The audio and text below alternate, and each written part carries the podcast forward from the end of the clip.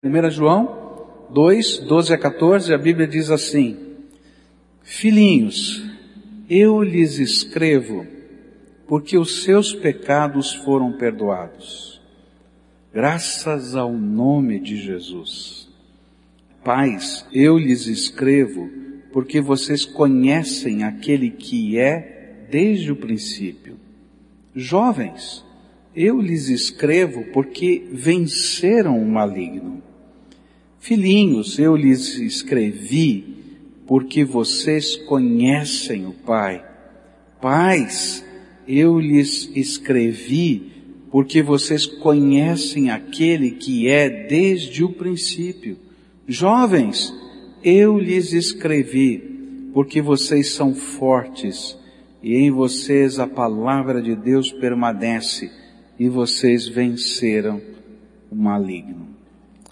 Querido Senhor, derrama do teu Espírito Santo sobre nós, de tal maneira que a palavra, Senhor, possa ser explicada pelo Senhor, mas acima de tudo aplicada aos nossos corações.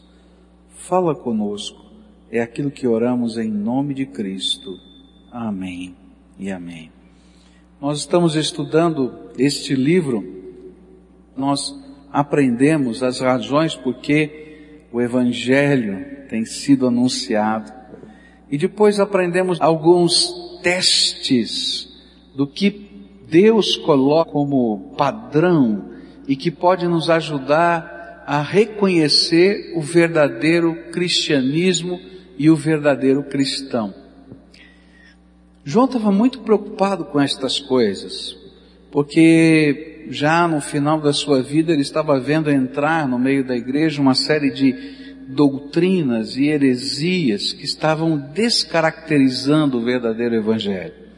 E agora nos versículos 12 a 14 do capítulo 2, ele vai nos dizer por que podemos viver o cristianismo. Por que, que o cristianismo pode ser uma experiência nossa? Quais são os recursos que Deus nos dá para que a gente possa viver a fé e viver pela fé? E é interessante que ele está muito preocupado que toda a igreja entenda que esses recursos são presentes de Deus para todo aquele que crê em Jesus Cristo como Senhor e Salvador da sua vida.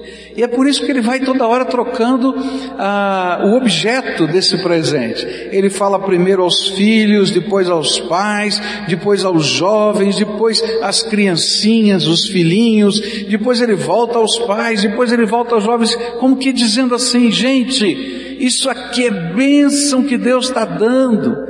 E são estas bênçãos que nos permitem viver a verdadeira fé. Gostaria de começar a estudar esse texto e pensar quais são estas bênçãos, quais são esses recursos espirituais maravilhosos que Deus está nos dando e é por causa deles que nós podemos viver um verdadeiro cristianismo, uma verdadeira fé que passa nos testes de Deus. Primeiro recurso nós vamos encontrar logo no versículo 12, e ele diz assim: Filhinhos, eu lhes escrevo porque os seus pecados foram perdoados, graças ao nome de Jesus. O primeiro recurso que recebemos de Deus, por causa daquilo que só Jesus fez por nós, mais ninguém, foi o perdão dos nossos pecados. Às vezes a gente fala do perdão dos pecados como alguma coisa tão corriqueira, tão fácil, tão simples, que a gente não aquilata a grandeza do presente que Deus está nos dando. É interessante que os presentes que nós recebemos, eles têm significados e valores diferentes. E nem sempre o valor material determina o significado ou o valor do presente. Existe uma composição de coisas que determinam qual é o valor do presente. Por exemplo, eu tenho na minha memória algumas coisas que foram tremendamente significativas e que eu recebi como presente. Eu me lembro, por exemplo, de quando adolescente ter ganhado do meu pai uma caneta de ouro com o nome dele gravado. E essa caneta ele tinha ganhado depois de 25 anos de trabalho numa mesma empresa. E aí então deram a ele essa caneta de ouro. E o meu pai me deu aquela caneta de ouro. Então aquela caneta tinha um valor muito maior do que o custo dela o custo se somava ao significado, 25 anos de trabalho, e ao significado do papai ter dado alguma coisa preciosa para ele, para mim. Eu me lembro de uma noite que nós estávamos saindo de viagem quando uma ovelhinha nossa que estava em estado terminal de câncer mandou a sua filha com o porta-mala cheios de casacos e pediu para minha esposa escolher um daqueles casacos porque nós iríamos por um lugar muito frio. E aquela senhora, enquanto nós estávamos viajando, veio a falecer. E aquele casaco tem um significado muito especial. Eu me lembro do vovô que tocava violino e ele então, a sua visão foi se enfraquecendo e ele não conseguia mais ler as notas e não conseguia mais tocar o violino. E um dia quando nós chegamos à casa dele com o nosso filho e o nosso filho disse que estava aprendendo violino, de repente ele pegou aquela caixa de violino e deu para o nosso filho. Como esses presentes são tremendamente significativos pelo valor monetário, é verdade, mas não só pelo valor monetário. E o que João está dizendo é o seguinte, queridos, eu estou escrevendo para vocês e falando de testes, de marcas do cristianismo, porque vocês receberam um presente valioso demais. Jesus Cristo, quando morreu na cruz do Calvário por você, perdoou os seus pecados. Esse presente envolve um custo astronômico de Deus e ao mesmo tempo um sentimento profundo. Porque, em primeiro lugar, perdoar os nossos pecados nasceu como um ato do amor do Todo-Poderoso por nós. A Bíblia diz: Deus amou o mundo de tal maneira que deu o seu Filho unigênito, para que todo aquele que nele crê não pereça, mas tenha a vida eterna. João vai dizer: se confessarmos os nossos pecados, ele é fiel e justo para nos perdoar os pecados e nos purificar de toda a injustiça. Mas Pedro vai dizer para a gente que esse presente que nasceu no amor e que tem esse poder, ele foi caro e caro demais. E 1 Pedro capítulo 1, verso 18 em diante diz assim, pois vocês sabem que não foi por meio de coisas perecíveis, como prata ou ouro, que vocês foram redimidos da sua maneira vazia de viver, transmitida pelos seus antepassados, mas pelo precioso sangue de Cristo, como de um cordeiro sem mancha e sem defeito, conhecido antes da criação do mundo e revelado nestes últimos tempos em favor de vocês. João está dizendo assim: eu posso escrever para vocês e posso dizer para vocês que vocês têm que viver uma vida que passa no teste de Deus, porque em primeiro lugar, vocês sozinhos não poderiam passar no teste de Deus. Vocês sozinhos não conseguiriam ser aprovados por Deus. Mas vocês receberam um presente, um presente tremendo, um presente maravilhoso. Jesus Cristo, através do seu poder, da sua graça, da sua misericórdia, morreu por vocês. E o sangue que ele verteu lá na cruz perdoou os seus pecados. Sabe, esse é um presente tremendo. não somente por causa do amor e por causa do seu custo, mas por causa dos seus efeitos. Quantas vezes a gente gostaria de ter na vida uma segunda oportunidade? Você já fez alguma bobagem que você se arrepende? Eu acho que todos nós temos essas coisas guardadas na mente e no coração. E é interessante que nem sempre dá para voltar atrás, quase nunca dá para voltar atrás.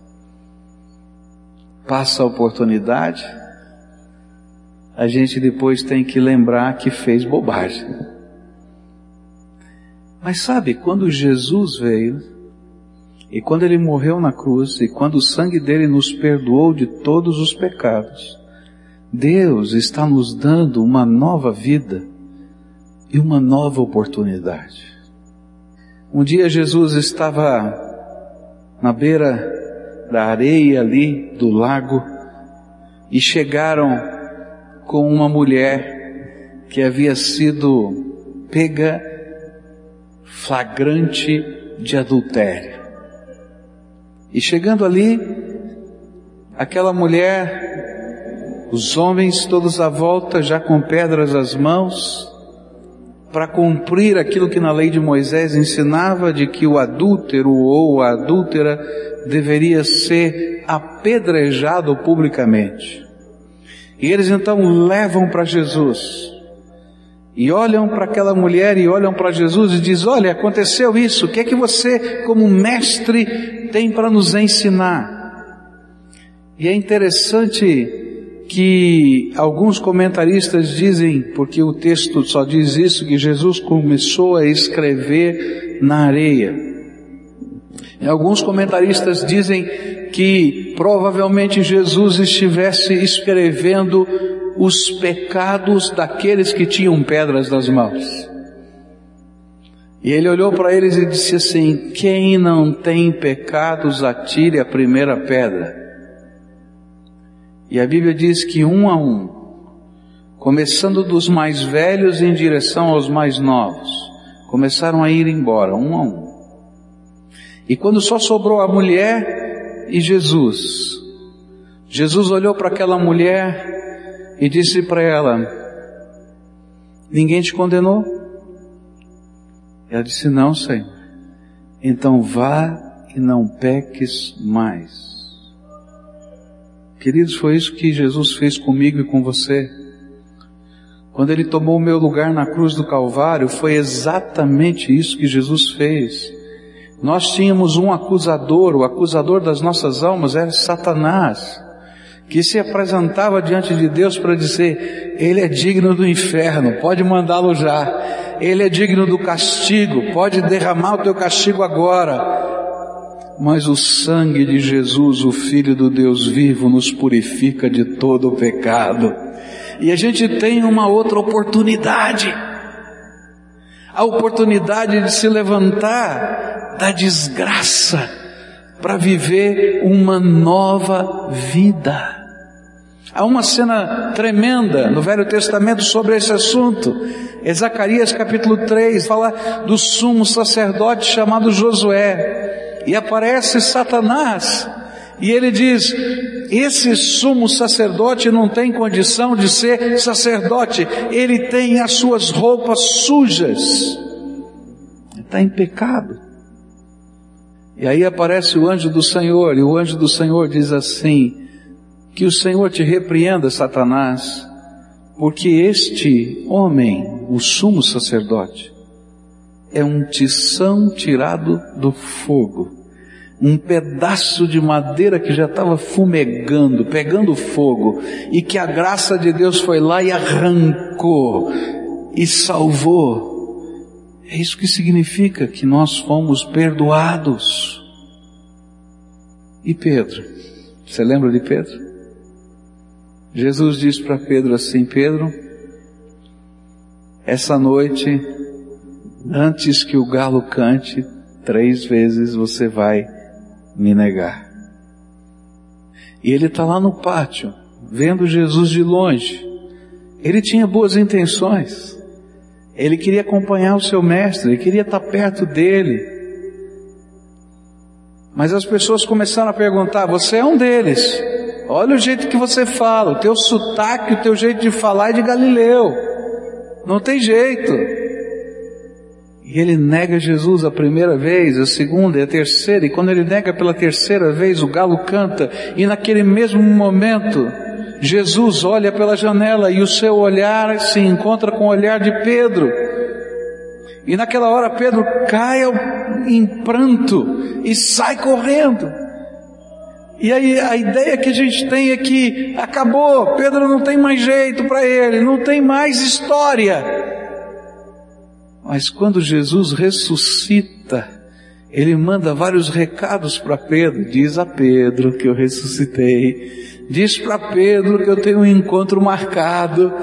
E quando ele se encontra, Jesus e Pedro se encontram, Jesus diz para ele: Pedro, tu me amas? Ele Senhor, tu sabes que eu te amo, mas envergonhado, cabisbaixo, porque ele pecou, porque ele tinha negado. E três vezes Jesus vai dizer, apacenta os meus cordeirinhos. Sabe o que Jesus fez quando perdoou o meu, o seu pecado? Ele me deu a oportunidade de viver uma nova vida e ter um recomeço e eu quero dizer que uma das grandes armas do diabo em nos desanimar é ele ficar tilintando ao nosso ouvido que nós somos indignos, que nós não podemos fazer nada no reino de Deus, que a gente não pode absolutamente nada. Sabe? Ele tem razão. Humanamente, pela carne, eu não posso absolutamente nada. Mas o sangue de Jesus, o Filho do Deus vivo, me purificou de todo o pecado. E o Senhor Jesus está aqui conosco. É Ele que toca o nosso coração. É Ele quem nos abençoa. E João está dizendo assim: sabe, filho, você pode viver uma vida diferente, porque Jesus já fez aquilo que você não podia fazer: perdoar e dar uma nova vida. E hoje eu quero dizer isso para você. Eu não sei quais são as coisas que acontecem na tua vida, quais são os problemas, quais são as lutas, quais são os vícios, quais são os pecados. Qual é a tua história? Mas eu quero dizer para você que Jesus é tremendo. Ele nos dá uma nova vida.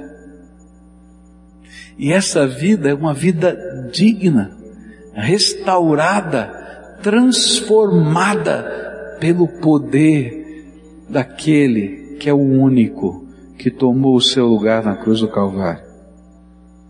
Há vários anos atrás, eu encontrei uma amiga de escola na rua, e essa amiga fazia anos que eu não via, cumprimentei e disse como é que você vai, o que está acontecendo? E ela então conversando algumas coisas e lá no tempo de escola nós estudávamos a Bíblia juntos. Perguntei a ela, você e Deus, como é que estão? E eu me lembro que aquela moça imediatamente começou a chorar. Chorar a ponto de não conseguir falar mais nada. Só chorar. E aí marcamos um outro dia para conversar. E eu disse, o que, que aconteceu com você, moça? Por que, que você chorava tanto? E ela disse assim, sabe, pastor, aquele dia que você me encontrou na rua, eu tinha acabado de sair de uma clínica e eu havia feito o meu terceiro aborto.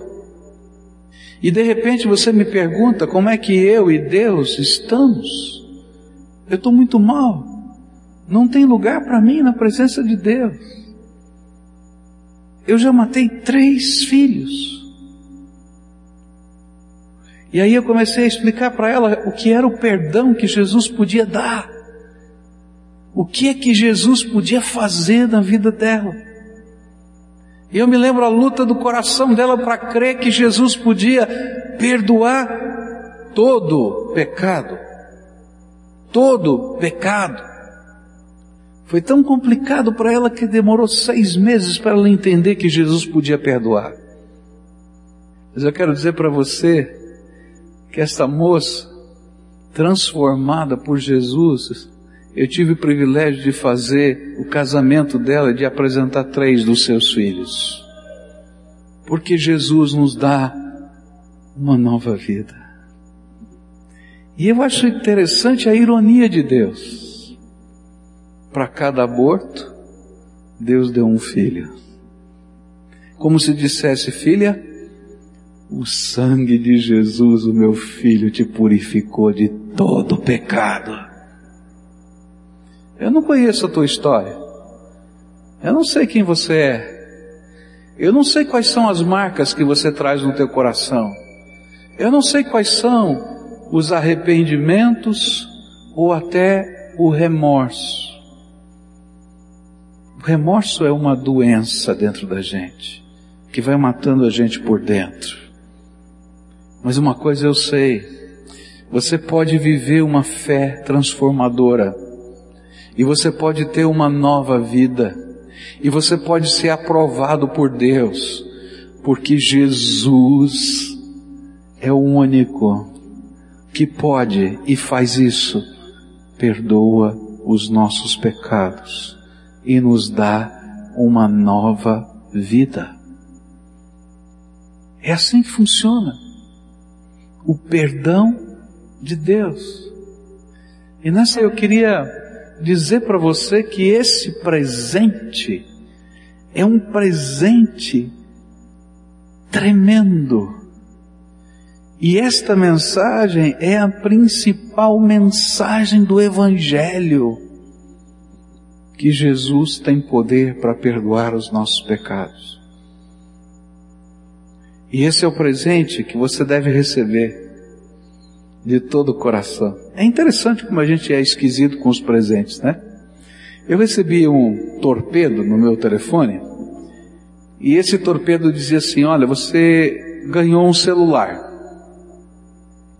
E eu deixei o torpedo lá. Aí minha esposa foi olhar meu telefone e disse, você viu? Você ganhou um celular? Eu falei, é, tá. E daí? Ué, daí nada, vai buscar o celular que você ganhou. Né? E às vezes a gente é assim, exatamente como eu sou. A gente ganha um grande presente. E a gente não entende a grandeza do presente que Deus está nos dando. E a gente deixa de lado. E não desfruta a bênção que Deus nos dá. Como é que eu posso desfrutar a bênção do perdão? A Bíblia nos diz de uma maneira muito clara como é que isso acontece. É quando um dia, olhando para dentro do meu coração e olhando lá para o fundo da minha alma, eu reconheço que eu sou esse pecador que eu sou essa pessoa que Satanás vai lá diante de Deus e diz, esse cara eu conheço. E a gente diz, é verdade, Senhor. Tenho falhado nisso, naquilo, naquilo outro, dessa maneira, daquela. Mas eu queria que o Senhor me desse uma nova vida. Eu queria que o Senhor me desse uma nova oportunidade. Eu queria que o Senhor transformasse o meu coração. Eu queria que o Senhor me desse o perdão. E quando a gente vive esse arrependimento e essa fé que Jesus é aquele que pode perdoar e transformar a nossa vida, então Deus faz aquilo que eu não posso. Ele lava os meus pecados ele me dá uma nova oportunidade de vida. E a gente pode viver pela graça do Todo-Poderoso. É assim que funciona. Talvez você seja uma daquelas pessoas que estão vivendo a luta dentro do coração. E nessa hora o Espírito Santo está falando com você. Está dizendo para você, filho, teu coração, tua vida, tua alma tem marcas profundas que precisam de cura. E o remédio que Deus quer te dar hoje chama-se perdão dos seus pecados e uma nova vida que nasce da graça do Todo-Poderoso para nós. Você gostaria de experimentar essa bênção de Deus? Hoje o Senhor está dizendo, ó, oh, estou te dando esse presente, você quer? Você vai dizer, mas o que, é que significa isso para mim? Significa você buscar de Deus o perdão e buscar de Deus um compromisso com o Pai. E aí a nova vida que a gente vai viver, vai viver pela fé naquele que é o Senhor do nosso coração. E eu queria convidar você hoje a tomar uma decisão séria ao lado do Senhor Jesus. Eu não sei qual é a tua história, eu não sei qual é o teu presente, qual é o teu passado. Eu posso contar várias histórias para você. Eu estava num nossa casa de recuperação lá no Ceifar e encontrei um jovem. O cabelinho dele está parecido com o meu já. E eu olhei assim e me pareceu alguém que eu conhecia. Ele fez um curso de discipulado comigo, eu o batizei, e de repente eu olhei para ele, ele olhou para mim e disse, pastor, disse, rapaz, é você? É, tá diferente. É. E ele disse para mim assim, sabe pastor, eu tenho andado longe do Senhor Jesus, me envolvi com crack, com droga, com tudo isso aí entrei no fundo do poço. Estou aqui para sair dessa. Mas eu quero dizer uma coisa para o Senhor. De verdade, eu recebi Jesus como Senhor e Salvador da minha vida. E eu sei que Ele vai me ajudar a sair dessa e ser transformado aquele moço contou para mim uma história da nova vida que só Jesus pode dar. Agora, sabe o que é pior? É que às vezes essa nova vida nos é apresentada e a gente perde as oportunidades de novo. Talvez uma das cenas mais tristes que eu já vi aconteceu um menino, um jovem. A vovó dele trazia esse jovem ao templo todos os domingos, ele e o seu irmão. Mas eles não tinham ouvidos nem coração para entender o que a vovó estava fazendo. E um dia eu vim participar de um funeral.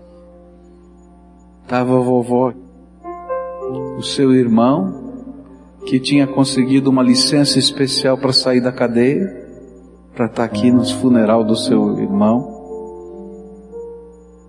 E aquele jovem estava morto porque lá dentro da cadeia, quando ele foi preso, os traficantes mandaram fazer uma queima de arquivo e ele morreu a pauladas dentro da cadeia. E eu me lembro daquele dia que eu me senti o pior dos pastores da face da terra. E disse, Senhor, o que, que a gente está fazendo de errado? Esse menino cresceu aqui, ouviu tantas vezes a palavra, perdeu a sua vida.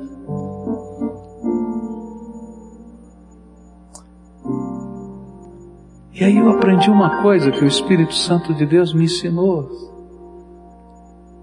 Cada pessoa escolhe se quer receber o presente ou não. Cada pessoa escolhe o que vai fazer com o presente, se vai usá-lo ou não. Naquele dia do funeral, aquele outro menino, irmão, recebeu Jesus como Senhor e Salvador. Hoje é um pastor. O irmão não teve tempo para receber outra oportunidade. Jesus quer lhe dar o maior de todos os presentes: o perdão dos seus pecados e uma nova vida. Se você conhecer aquele outro jovem que estava aqui, saído da cadeia por uma licença, você vai dizer: não é possível, casado, com seus filhinhos, pregando o Evangelho, porque Jesus dá uma nova vida. Eu hoje queria orar com você, você que precisa de uma nova vida, você que precisa do perdão dos seus pecados, você que precisa que a graça de Deus te envolva. Esse é um presente que está aí, é teu. Só você pode dizer o que você vai fazer com ele. Se hoje você entende que o Espírito Santo de Deus está falando com você outra vez, muito provavelmente ele já falou muitas vezes com você.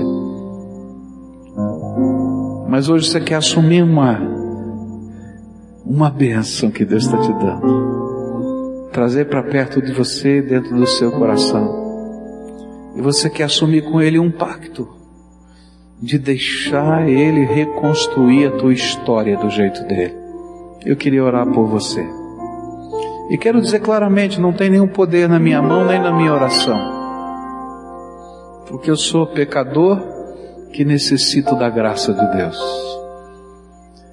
Mas aquele que vai ouvir a nossa oração juntos aqui, esse é poderoso, é tremendo, tremendo.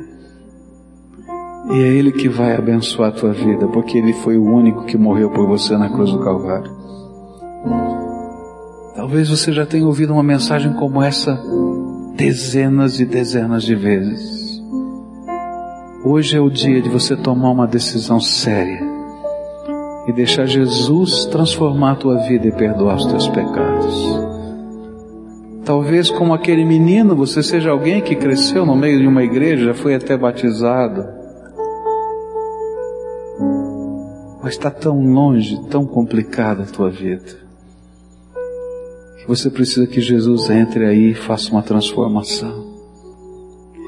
Eu queria orar muito por você. Se existirem coisas específicas que estão machucando o teu coração, você fala delas para Jesus. Fala, Jesus, tem isso aqui. Isso aqui está me matando, está doendo lá dentro. É uma chaga que está aqui dentro. Eu preciso que o Senhor me cure dessa doença chamada pecado, dessa marca que está dentro de mim. Agora eu quero orar por você. Senhor Jesus, aqui tem um povo que o Senhor ama, que o Senhor ama. Tem um povo que o Senhor quer fazer uma obra tremenda de transformação. Tem um povo aqui, Senhor, que precisa da tua graça.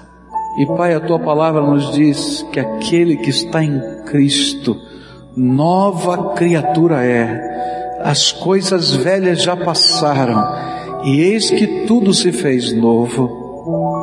A tua palavra nos diz, Senhor, que nós fomos redimidos, comprados de uma escravidão por um alto preço, o sangue de Jesus, o Filho de Deus vivo, que morreu na cruz por nós.